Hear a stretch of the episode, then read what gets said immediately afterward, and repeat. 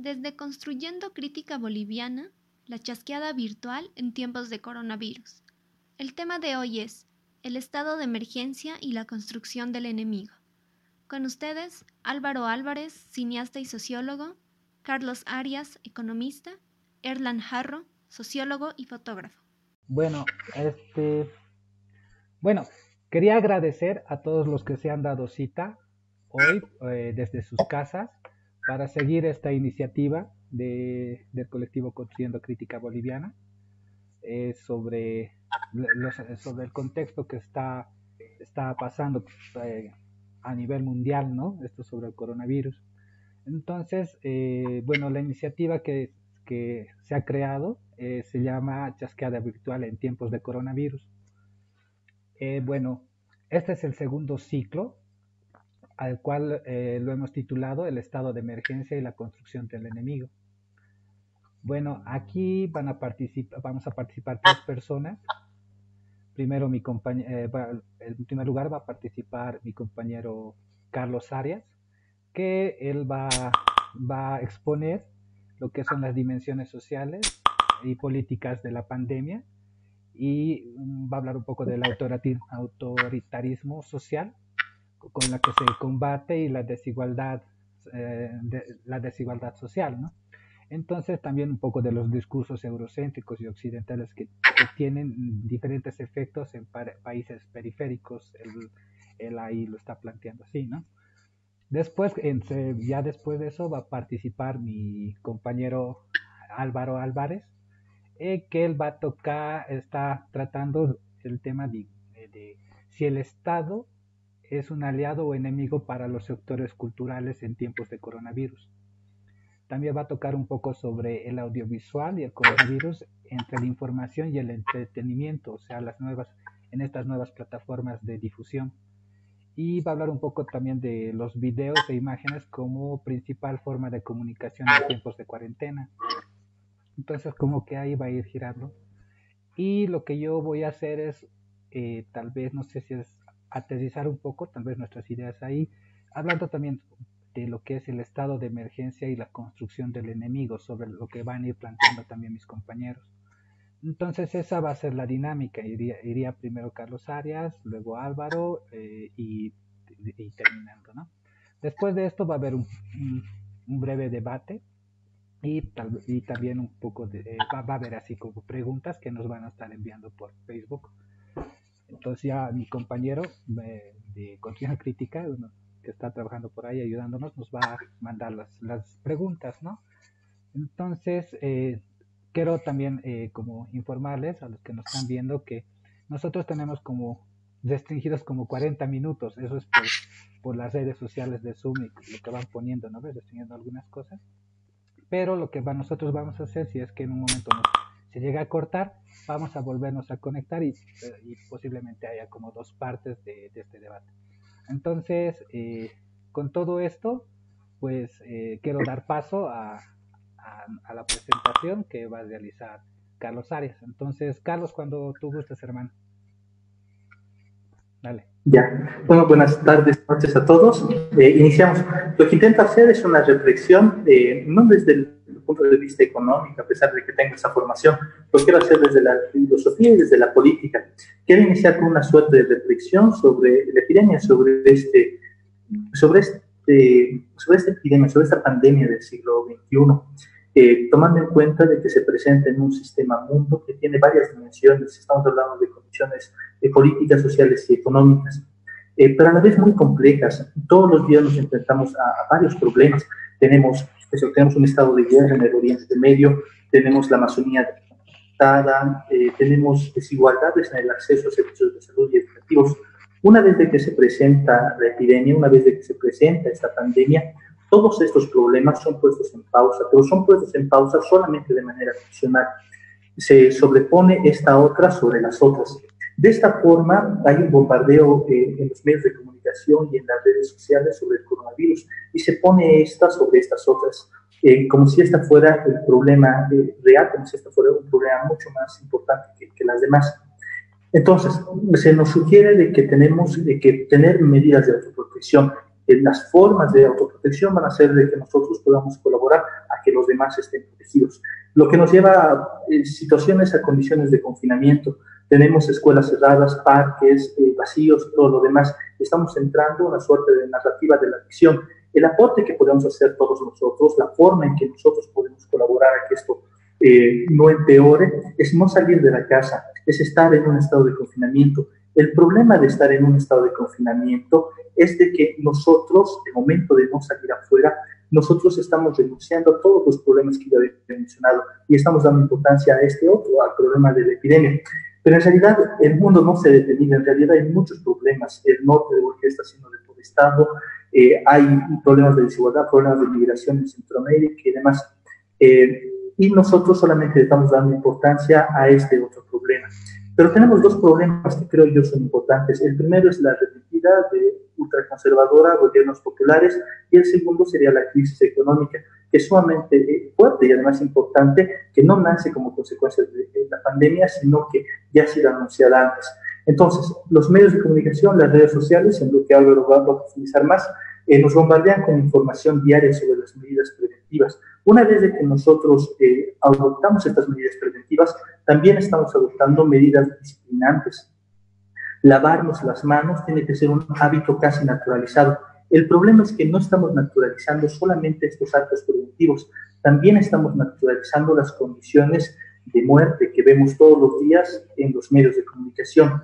El problema de esto es de que automáticamente anula en nosotros todo pensamiento crítico nosotros nos volvemos sujetos acríticos. Es habitual, ustedes han debido ver en las redes sociales, de que eh, escriben, no mezcles la pandemia con lo político, no es momento para hacer crítica, hay que hacer otro tipo de aporte.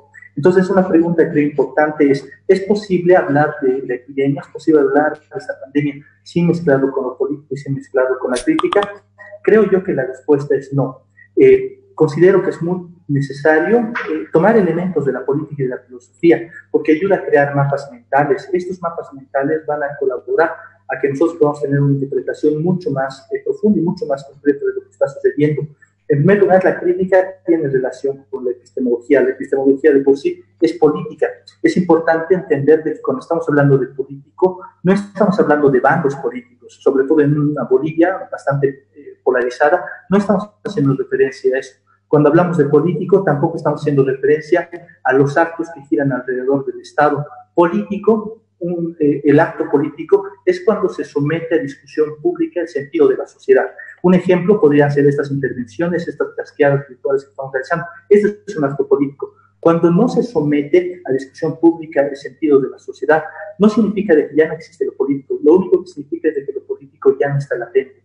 Entonces, es necesario preguntarnos, con todo lo que hemos mencionado, eh, ¿qué, es lo que, eh, ¿a qué es lo que nos estamos enfrentando? ¿Qué es lo que viene?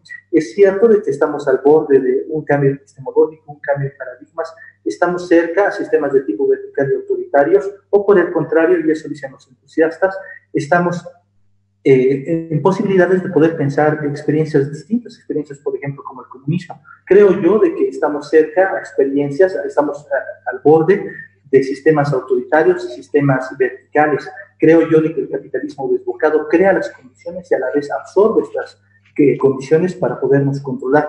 Los efectos colaterales de esto sería despolitización, que es lo que habíamos estado mencionando, o reestructuraciones, despidos y finalmente la muerte, que son elementos centrales para el capital. Estos elementos son centrales y son útiles para poder eh, crear estados de excepción normalizados, que sería lo que estamos hablando. Entonces nos encontramos con militares en las calles, nos encontramos con un lenguaje policíaco, nos encontramos con un sistema facho. Nosotros mismos nos convertimos en sujetos fachos. Eh, el límite entre amigos y enemigos está ya casi invisibilizado. Y esto gracias al miedo, gracias a esta construcción narrativa que se tiene del enemigo. Lo peor de todo es que el enemigo es invisible, el enemigo puede estar en todas partes, el enemigo puede estar, ya está dentro de la nación, el enemigo puede estar en el vecindario, el enemigo puede estar en la casa. El virus en estos tiempos de coronavirus está situando al sector cultural, especialmente el audiovisual, en, en un sector súper delicado, ¿no? En, un espacio delicado, ¿no? Y bueno, para seguir desarrollando, lo, primero que mencionaba es que la creación del Fondo de Intervenciones Urbanas, este programa, eh, al ser interrumpido políticamente, de una forma política, por, porque lo que terminó el gobierno de Evo y vino la Yanine, tuvo, tuvo muchas complicaciones, ¿no? Estas complicaciones eh, tienen como resultado que en muchos casos no se entregó el fondo o hubo problemas con, con la distribución de los recursos, ¿no? Entonces hay muchos que todavía están afectados, ¿no? Entonces, bueno, en, especialmente en el sector audiovisual, eh, se ha... Eh, se ha, eh, se ha realizado como que, como que se ha realizado una asociación, ¿no? Que es como que la, no es más que una asociación, es como que el, el, la institución que nos representa, que se llama el ADECINE, ¿no? El ADECINE es una institución que tenía como la intención de entregar fondos para la realización de películas, ¿no? El momento que eh, el ADECINE tuvo problemas, eh, o sea, fue interrumpido por el coronavirus, ha estado un día antes de entregarse los fondos, ¿no? El problema de esto ha sido que el fondo tenía que entregarse el 10 de marzo, tenía que anunciarse a los ganadores el 10 de marzo, pero por un problema político de coordinación con la nueva ministra, digamos, de Culturas, el fondo no ha podido ser entregado, ¿no? Entonces, por lo tanto, todos los proyectos que tenían una relación con este fondo han sido han sido, eh, han sido relegados, ¿no? Entonces muchos de estos proyectos también trabajan en el sentido del préstamo.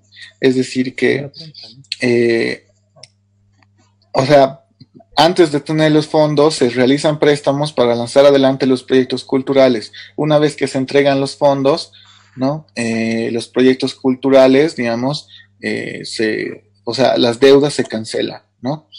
Entonces, siendo esta la situación del, de, situación de, del sector cultural, ¿no? Especialmente en mi caso del cine, eh, creo que es un sector que termina estando en emergencia y teniendo como, como enemigo, no como en, más que enemigo, más, más enemigo que aliado al Estado, ¿no?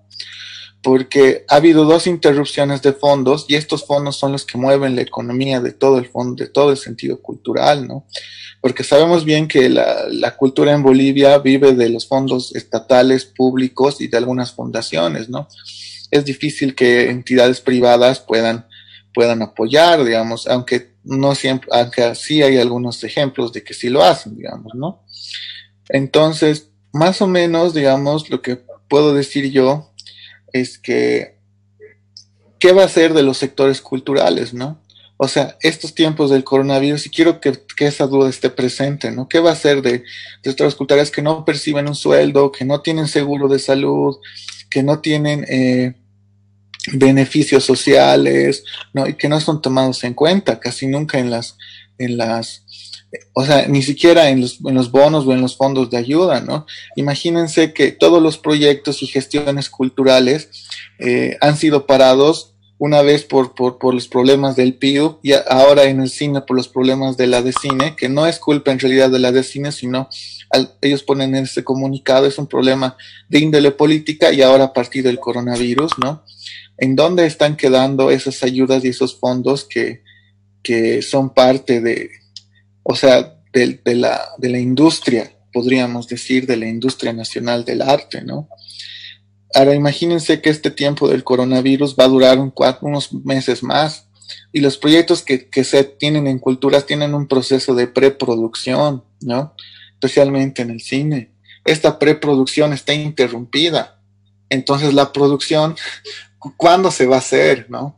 Y son, son de estos proyectos de los que vive todo, el, todo un grupo de gente, ¿no? Entonces ahí es donde entra la interrogante. ¿no? ¿Qué va a ser de los sectores culturales? O sea, ¿quién piensa en los sectores culturales también, ¿no? ¿Hasta qué punto eh, va a estar golpeado el, el, sistema, o sea, los sectores culturales después de este coronavirus, ¿no? Ahí es donde, donde entra una faceta más al problema político, ¿no? Porque, ¿qué se puede decir, digamos, no? Eh, es un, los, especialmente los espacios culturales, o sea, el desarrollo de la cultura, casi siempre, digamos, eh, llega con, lleva consigo el contacto humano, ¿no? No siempre, pero digamos, cine, teatro, danza. ¿Y cuándo volveremos a la normalidad para que ese contacto humano se restablezca, ¿no? Entonces tengo tenemos esas interrogantes y tenemos como que como sectores esas dudas de hasta cuándo va a seguir, ¿no? ¿Qué, ¿De qué van a vivir estos meses? Porque esto no se va a solucionar aquí en uno o dos meses, ¿no? Esto va a tener como una... Tal vez otros sectores van a poder volver a trabajar, pero hay otros sectores que no van a poder, ¿no? Entonces, por ese lado, digamos, yo pienso que debería existir, bueno, o, o estamos en busca, ¿no? Los sectores culturales de, de redes de contención que puedan ayudar a la sobrevivencia de todos estos grupos, ¿no? Si bien eh, se ha creado ahora con apoyo de la alcaldía del Bono que se llama Foco Art, y el Foco Art es como que hay, han, creado un plan de posible ayuda. Bueno, por eso un plan, es un plan de, rescate, pero en realidad la, la, economía de estos sectores culturales se mueven por estos fondos y estos desembolsos que ahora ya son casi inexistentes, ¿no? Entonces, por eso, por todo lo que he dicho, pienso que ahorita, digamos, la gestión del Estado o las posibles gestiones o las anteriores gestiones también, hasta ahora se han constituido más como un enemigo, como un aliado, como para los sectores culturales. Y siendo el coronavirus que, bueno, ha dado la vuelta a todos los avances que se tenían de, a partir de, de la bus de los avances que se tenían instituciones como la de cine, digamos, se han visto interrumpidas, ¿no? Ahora, yo creo que tiene, hay urgencia de realizar políticas públicas que permitan eh, rescatar a los sectores culturales del país, ¿no? Y yo hablo desde ese punto, ¿no? Desde, desde esa visión, porque hay que reconstruir este, este, eh, esta industria, este espacio, ¿no? Y más aún si tomamos en cuenta los, a los informales, ¿no? O sea, no siempre los que hacen artes, digamos, entre comillas, formales en el teatro, en una película, son artistas también. Hay gente que ocupa espacios públicos donde se desarrolla el arte, ¿no? En cambio, y, estos, y esta gente que ocupa estos espacios públicos, o sea, va a quedar, o sea, ni siquiera tiene trabajo ahora y vive del día, ¿no? ¿En qué situación quedan estas personas, ¿no? Entonces yo creo que hay que volcar la mirada por ahí y también crear una conciencia ciudadana y social, ¿no? Porque imagínense, ahora la, la, Orquesta de Instrumentos Nativos está varada en Alemania, ¿no? Uno, porque no les han dado el fondo del PIU, o sea, sigue pendiente ese fondo del PIU que del año pasado, Y segundo, porque las autoridades no hacen las gestiones. Cuando sabemos bien que esta, la Orquesta de Instrumentos Nativos una representación de la cultura boliviana en Alemania y ha ido como representación de Bolivia, digamos, ¿no? Una representación oficial apoyada por el PIO en Alemania. Que no recibe el apoyo o que no reciba las gestiones para que la gente de la orquesta pueda volver es lamentable. Pongamos en el ejemplo de que la selección boliviana hubiera tenido que jugar un partido en, un amistoso en Alemania, ¿no? Un partido de fútbol. Y hubiera hecho la pretemporada y les hubiera agarrado el coronavirus, digamos yo creo que hubieran habilitado un vuelo charter y se hubieran traído a los 11 jugadores de la selección de una vez, ¿no? Pero en este caso, digamos, al ser un, digamos, eh, o sea, al ser un grupo musical que está lleno de representación de Bolivia, digamos, un ensamble, no tiene el mismo apoyo y no tiene ni siquiera el mismo miramiento por la sociedad, ¿no? Por, por lo que también eh, voy extendiendo esto de quién, o sea, también la misma sociedad en sí o sea, como que no digo que carecemos de una cultura ciudadana de, de, valorizar el arte, ¿no? Y la cultura, ¿no? O sea, valorizamos el deporte, sí, yo creo que todos hubiéramos estado de acuerdo con que la selección boliviana retorne, pero no valorizamos las representaciones culturales, ¿no? Es más, la gente se opone, ¿no? A la, a la vuelta por el miedo al coronavirus. Tal vez ahí hay otros factores que también están en juego, ¿no? No tienen nada de malo, pero también está, o sea, también... Eh, es como que te da una perspectiva de qué realmente la sociedad está valorando como cultura, ¿no? O sea, o qué la sociedad está valorando en estos momentos, ¿no? Y qué, necesidades tenemos, ¿no? Por eso yo opino que en esta crisis que hemos tenido igual, ya sea lo político y ahora los, lo de salud, ¿no? Eh, yo creo que estamos reconstruyendo hasta los simbolismos de, ciudadanía, las leyes de ciudadanía que todos teníamos como, como personas, ¿no? En, la, en Bolivia. Entonces estamos reconstruyendo nuestras prioridades, ¿no? O sea, antes no era una prioridad la, salud, pero ahora sí es, digamos, ¿no? Para aquí en adelante. Y en un tiempo, ¿y cuándo va a ser una prioridad el arte y la cultura también, ¿no? Es como que se está relegando. Pero es un buen proceso este de cuarentena para reflexionar, ¿no? Para construir una crítica y saber bien eh, eh, eh, cómo vamos a empezar a priorizar de aquí en adelante como sociedad, ¿no? lo que estamos construyendo, lo que estamos haciendo, ¿no? Eh, creo que estoy un poco más por el tiempo ya, porque me he extendido en este tema. Pero lo bueno de esto de la cuarentena es que, es que también se han visto que existen nuevas formas, ¿no? De expresión, ¿no? Y también trae a la duda y trae a la, especialmente la que de la gente que hace cine, ¿no? Como que existe una nueva como un nuevo acercamiento al uso de las plataformas, ¿no? Como que ahora muchos cineastas han liberado su trabajo en las redes, ¿no? Y que eso es algo bueno, ¿no? Entonces han liberado su trabajo en las redes y hay como una contradicción igual, ¿no? Como que el artista no sabe si la misma sociedad es su enemigo o es su aliado, como es en lo que entra, ¿no? Porque libera su trabajo en las redes, pero al mismo tiempo, digamos, yo creo que es algo mutuo porque no es que lo libera de una forma, bueno, es un análisis personal, no lo libera de una forma romántica de decir, estoy entregando mi trabajo. Yo pienso que el artista también gana eh, utilizando estas nuevas plataformas para que la gente vea su trabajo y él también sale beneficiado, ¿no? No es, no es, una, no, es un camino de una sola vía, ¿no? también la población se ve beneficiada de tener contenidos a los que pueda ver, ¿no? Películas nacionales o o no sé, o diferentes tipos de contenidos culturales, ¿no? Por las vías, eh, por las redes, ¿no? Y ahí hay nuevas plataformas como el Bolivia Cine, ¿no? O la plataforma Cocine, donde se han subido las películas de directores nacionales, ¿no? Que están aprovechando estos tiempos de cuarentena, digamos, igual, para promocionar sus, sus películas, ¿no? Y al mismo tiempo, o sea, al mismo tiempo las personas, digamos, ver estos productos gratis, ¿no? Es como que llegar a estos acuerdos, ¿no? De, de intercambio, ¿no? Y por ahí va, ¿no? También la cosa, esto de, que existan nuevas plataformas y que la cuarentena permita a los realizadores eh, presentar sus trabajos. Ahora también me entro a la duda a mí, en la reflexión sobre esto, de qué realmente estamos produciendo los realizadores de cine en, la sociedad ahora, ¿no? Estamos produciendo eh, entretenimiento o estamos produciendo obras más políticas ideológicas, ¿no? Porque ahora creo que la gente está más interesada en, el entretenimiento, ¿no?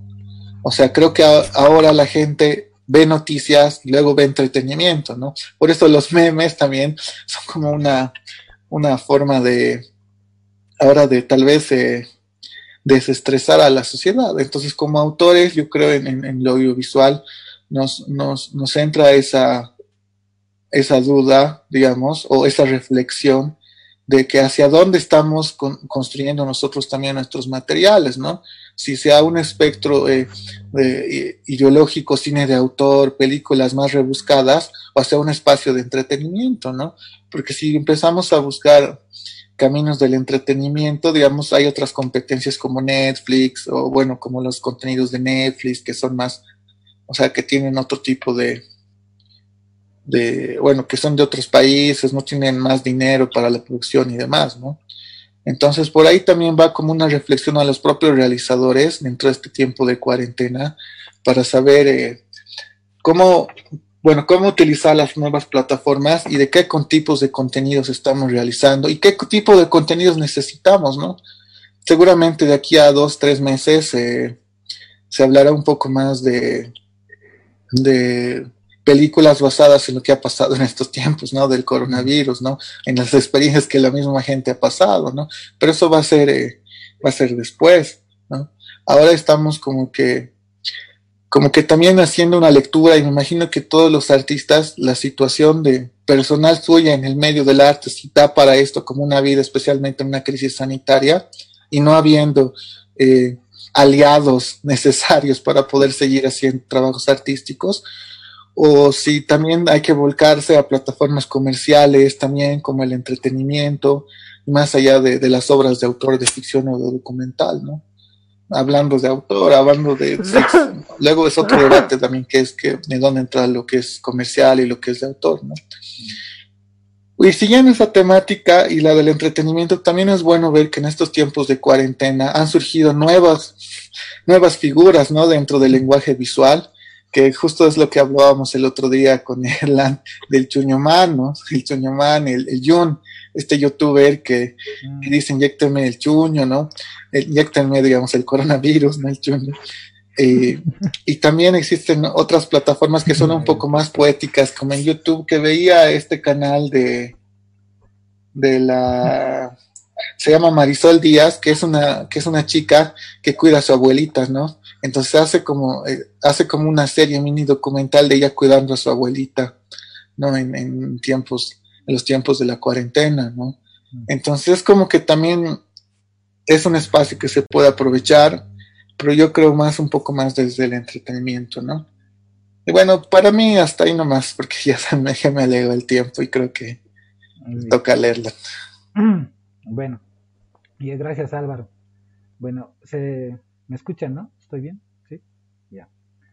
Eh, bueno, entonces, eh, yo, yo lo que voy a hacer es, em, para empezar voy a referirme a la definición eh, que se hace, que hace la Constitución Política del Estado Boliviano en el artículo 138 sobre el estado de emergencia, la cual indica que en casos de peligro de, para la seguridad del Estado, amenaza externa, eh, conmoción interna, desastre natural, eh, la presidenta o el presidente del Estado tendrá la potestad de declarar el estado de excepción en, todo, toda, en, todo, en todo el territorio donde fuera necesario. Eh, la declaración de estado de excepción no podrá en ningún caso suspender las garantías de derechos, ni los derechos fundamentales, el, derecho al debido proceso, el derecho a la información y el derecho a las personas privadas de libertad. Eso es como define la Constitución Política del Estado boliviano. Pero por otro lado, hay que mencionar que la ONU el 16 de marzo instó a los estados a evitar la extralimitación de las medidas de emergencia en respuesta del brote al coronavirus y les recordó que los poderes de excepción no deben usarse para acallar la disidencia.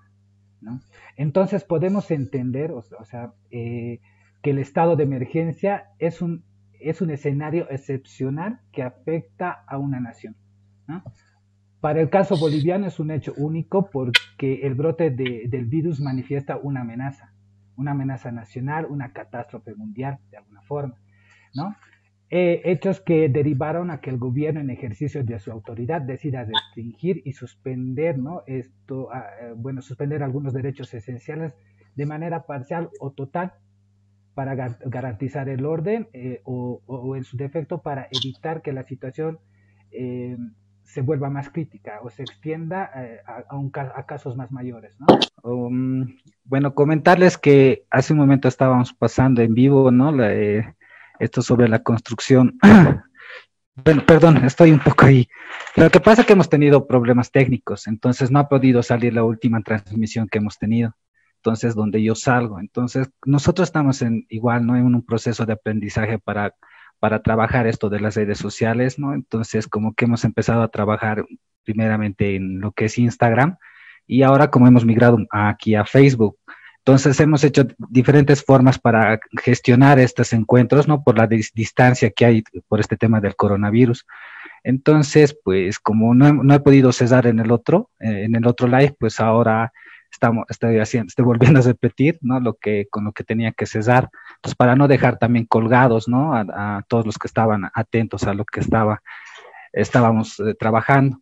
Entonces, eh, bueno, va así, ¿no? Entonces, lo que, para empezar, lo que yo quería hacer es eh, definir, o sea, referirme a la definición que hace la Constitución Política del Estado en el artículo 138 sobre el estado de emergencia, la cual indica que en casos de peligro para la seguridad de Estado, amenaza externa, conmoción interna o desastre natural, la presidenta o presidente del, del Estado tendrá que postergar o declarar el estado de excepción, ¿no?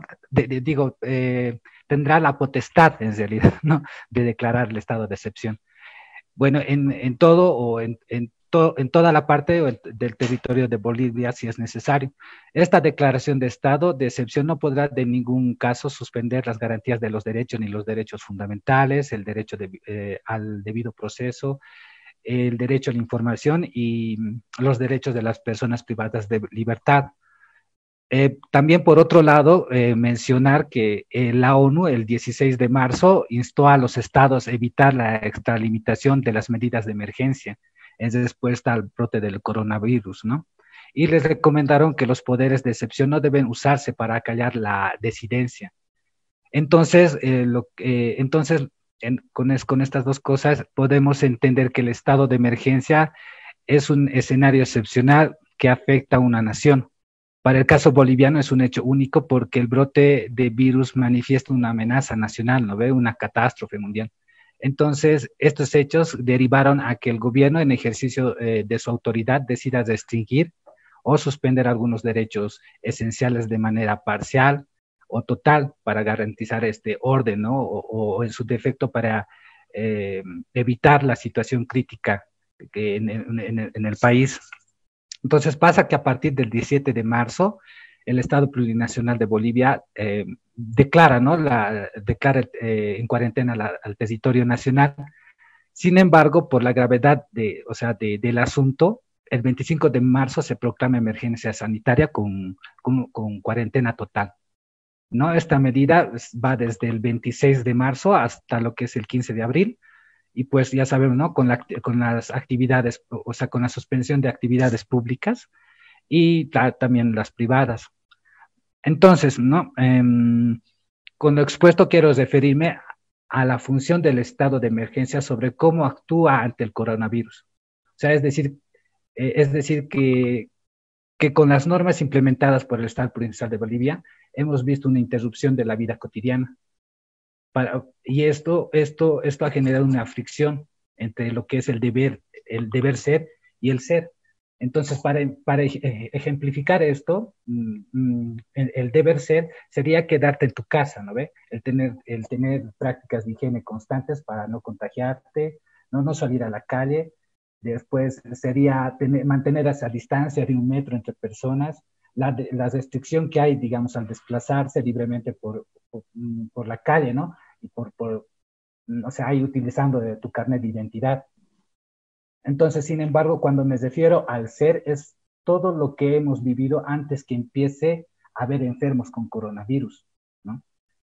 Entonces, lo que hay pasa, eh, se crea una fricción. O sea, la fricción comenzó cuando apareció el, el coronavirus en el territorio nacional y comienza a materializarse en un sentido de enemigo. O sea, se le ha dado un sentido de enemigo porque hemos visto acciones como personas que no dejaron entrar, pónganse al hospital de, de al hospital, eso ha pasado aquí en La Paz, o en Santa Cruz no los han dejado enterrar, digamos, a, sus muertos, ¿no? También el tema de cesar las fronteras a los bolivianos que estaban viniendo de Chile. Hemos visto también eh, que, que, a la ciudad del Alto se le ha calificado de ignorantes por, por salir a vender y no respetar la distancia social en la cuarentena y no quedarse en su casa. También cuando la población civil del Alto apedreó a los policías por hacer cumplir la cuarentena total. O como la situación que ha pasado en Cochabamba, cuando un grupo de las Fuerzas Armadas han golpeado a un joven a, llegar a la puerta de su casa por, por, no acatar la norma de cuarentena después de mediodía. Eh, con estas acciones que describo quiero reflejar el cambio en la manera en que se está ordenando la sociedad boliviana. O sea, es decir, cómo, cómo, cómo, lo, cómo, cómo lo, conocí, cómo lo hemos conocido y cuál es el orden nuevo ahora pues, eh, pues hay una regla fundamental sobre la que se basa la norma, el discurso y las imágenes, ¿no? No solo en Bolivia, también a nivel mundial. Es decir, que ahora hay algo eh, que, bueno, ahora es como que el, virus, o sea, hay algo allá afuera que te puede matar, te puede causar la muerte. Por ejemplo, eh, en, el, en, el, en el texto que se encuentra colgado en la página oficial de las Naciones Unidas Bolivia, el mensaje del secretario general sobre el coronavirus ha sido señalar a este virus como un enemigo común y, le declara la guerra, ¿no?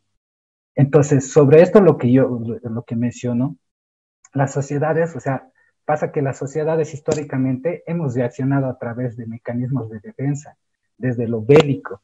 Entonces identificamos enemigos y le declaramos la guerra. Entonces cualquier sujeto que esté relacionado con el enemigo común llega a ser un peligro, ¿no? Por tanto, hay que eliminar esa amenaza. Entonces, eh, o sea, el virus llega a convertirse en un sujeto que amenaza, redundando, ¿no? Entonces, la pregunta en este sentido sería, ¿el virus tiene alguna conciencia para, que para que pueda decidir matarnos? Pues la verdad yo creo que no, porque mm, si, no más bien busca un lugar eh, en el cual habitar el virus, ¿no? Por donde, donde pueda mantenerse. Por ello no busca, la, no busca pues, la muerte. Sin embargo, las, las razones biológicas que conocemos, por las razones ¿no? Eh, que conocemos, es obvio que nuestros cuerpos colapsan ante, este, ante este virus. Pero a lo que me quiero referir en esto es a la construcción, o mejor dicho, al sentido que le estamos dando socialmente al virus. Por tanto, es una construcción social de la amenaza, ¿no? Que puede ser reflejada desde tres factores que he podido identificar. Mira, lo primero sería el estado de emergencia donde intervienen las instituciones, lo que iba hablando, ¿no? De la salud pública, la policía y las Fuerzas Armadas. La segunda son, son los infectados, los transmisores, los no infectados, ¿no? Donde las redes sociales y los medios de comunicación juegan pues, un rol importante para identificar al enemigo desde un pensamiento urbano. Y la tercera son las organizaciones sociales quienes contrastan con una realidad, con su realidad inmediata, por componentes normativos y afectivos y cognitivos, ¿no? Que tienen. Entonces, mm, si analizamos, ¿no? Lo expuesto hasta ahora, basándonos en lo que propone Berger y Luhmann, podríamos decir que esta socialización actualmente, eh, o sea, que actualmente estamos viviendo, está vinculada a la legitimación de roles eh, que tienen los médicos, los políticos, porque, porque presenciamos casi algo así como una politización de la medicina, ¿no? Otorgando tareas de control social según las disposiciones que el Estado cree pertinente desde el urbano, pero también se deja de lado las prácticas rurales. Entonces, por ejemplo, ¿no ve? el manifiesto de las naciones de los pueblos indígenas originarios de campesinos de Oruro a la opinión, o sea, ha sacado una, una opinión pública denunciando que, que, no fueron consultados sobre las medidas sanitarias que se implementaron dentro de sus territorios y que afectaron también a sus miembros de sus pueblos, ¿no? Pues consideran que los años, marcas y estructuras originales que hay ahí deberían asumir el control territorial para el control de ingreso y salida de las personas, ¿no? Que puedan, que tal vez, posiblemente puedan estar portando el virus en sus territorios. También han exigido la dotación de equipos, de test, de, test de diagnóstico, ¿no? También así pruebas de PRC, ¿sí? Eh, para garantizar que su territorio también se encuentre libres de, de la pandemia. Además de la dotación de ítems, eh, ítems de salud y también de bioseguridad para los hospitales rurales. Entonces, con todo esto también, ¿no? Este, este discurso de, amenaza, o sea, se ha ido generando un discurso de amenaza, ¿no?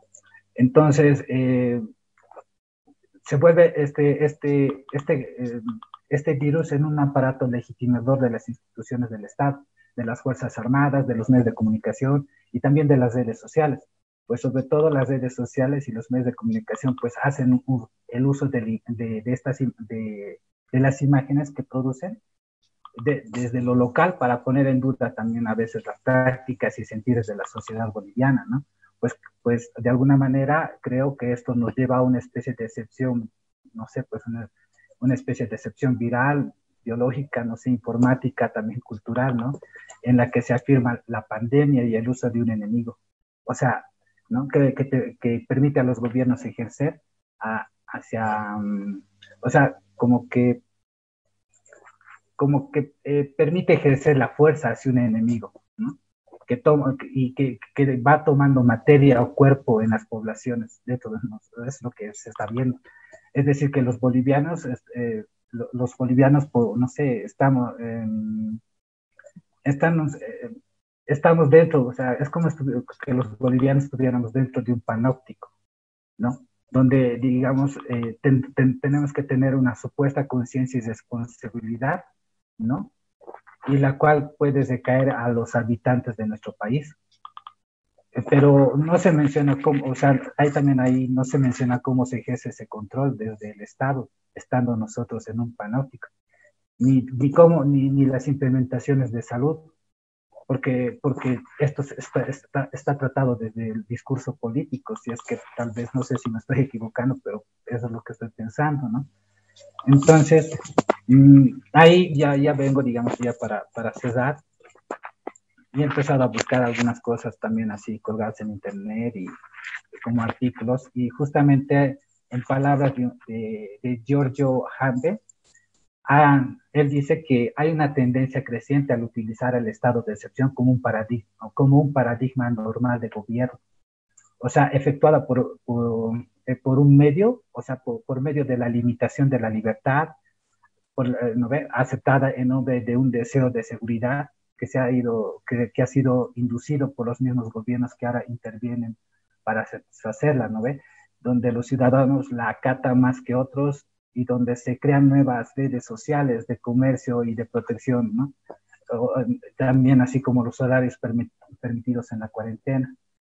Entonces, mm, algo así como, sin embargo, digamos, eh, este, este cuate, el Agave, eh, quiere reflejar bien, de alguna manera, si existe un sentido de crear en el virus un enemigo a través del discurso, ¿no? Entonces, lo que este, iba hablando más antes de todas, de todas formas, yo creo que hay que preguntar, ¿no? Para tal vez, no sé, aterrizar o después de que pase esto, no sé. O sea, ¿cómo será el mundo cuando salgamos de nuestras casas? O sea, y el coronavirus de alguna manera esté, esté de, algún modo, de algún modo controlado. Entonces, ¿qué es lo que hacemos nosotros? No, porque ahorita sí, sí es, sí es, sí es de alguna forma así preocupante, pero también hay que ver cómo otras personas se están organizando, ¿no? Afuera. En Cochabamba se ha, se ha, se ha abierto, o sea, han, las personas se han empezado a organizar y han hecho ollas comunes, ¿no? Para ir a, a, los lugares donde ellos, ellos consideren que no, están considerando que no llega mucha alimentación, entonces han armado ollas comunes. Aquí en Ciudad Satélite hay personas que, digamos, se han organizado entre vecinos y son, están están como controlando los vecinos para que no se aglomeren en los mercados, ¿no ves? Entonces, hay, hay formas de, de, como que de articular. También hay, las, hay organizaciones que aquí en La Paz se han, se han movido para traer, para recibirlos, a, a, a, no todos, bueno, eh, de los que están retornando de Chile, que no, no les dejaban pasar la frontera, pero les han dado espacios, ¿no? O sea, hay formas que, de, o sea, hay formas de organización pero pensados desde sus sitios, desde su lugar, desde, desde, donde están habitando.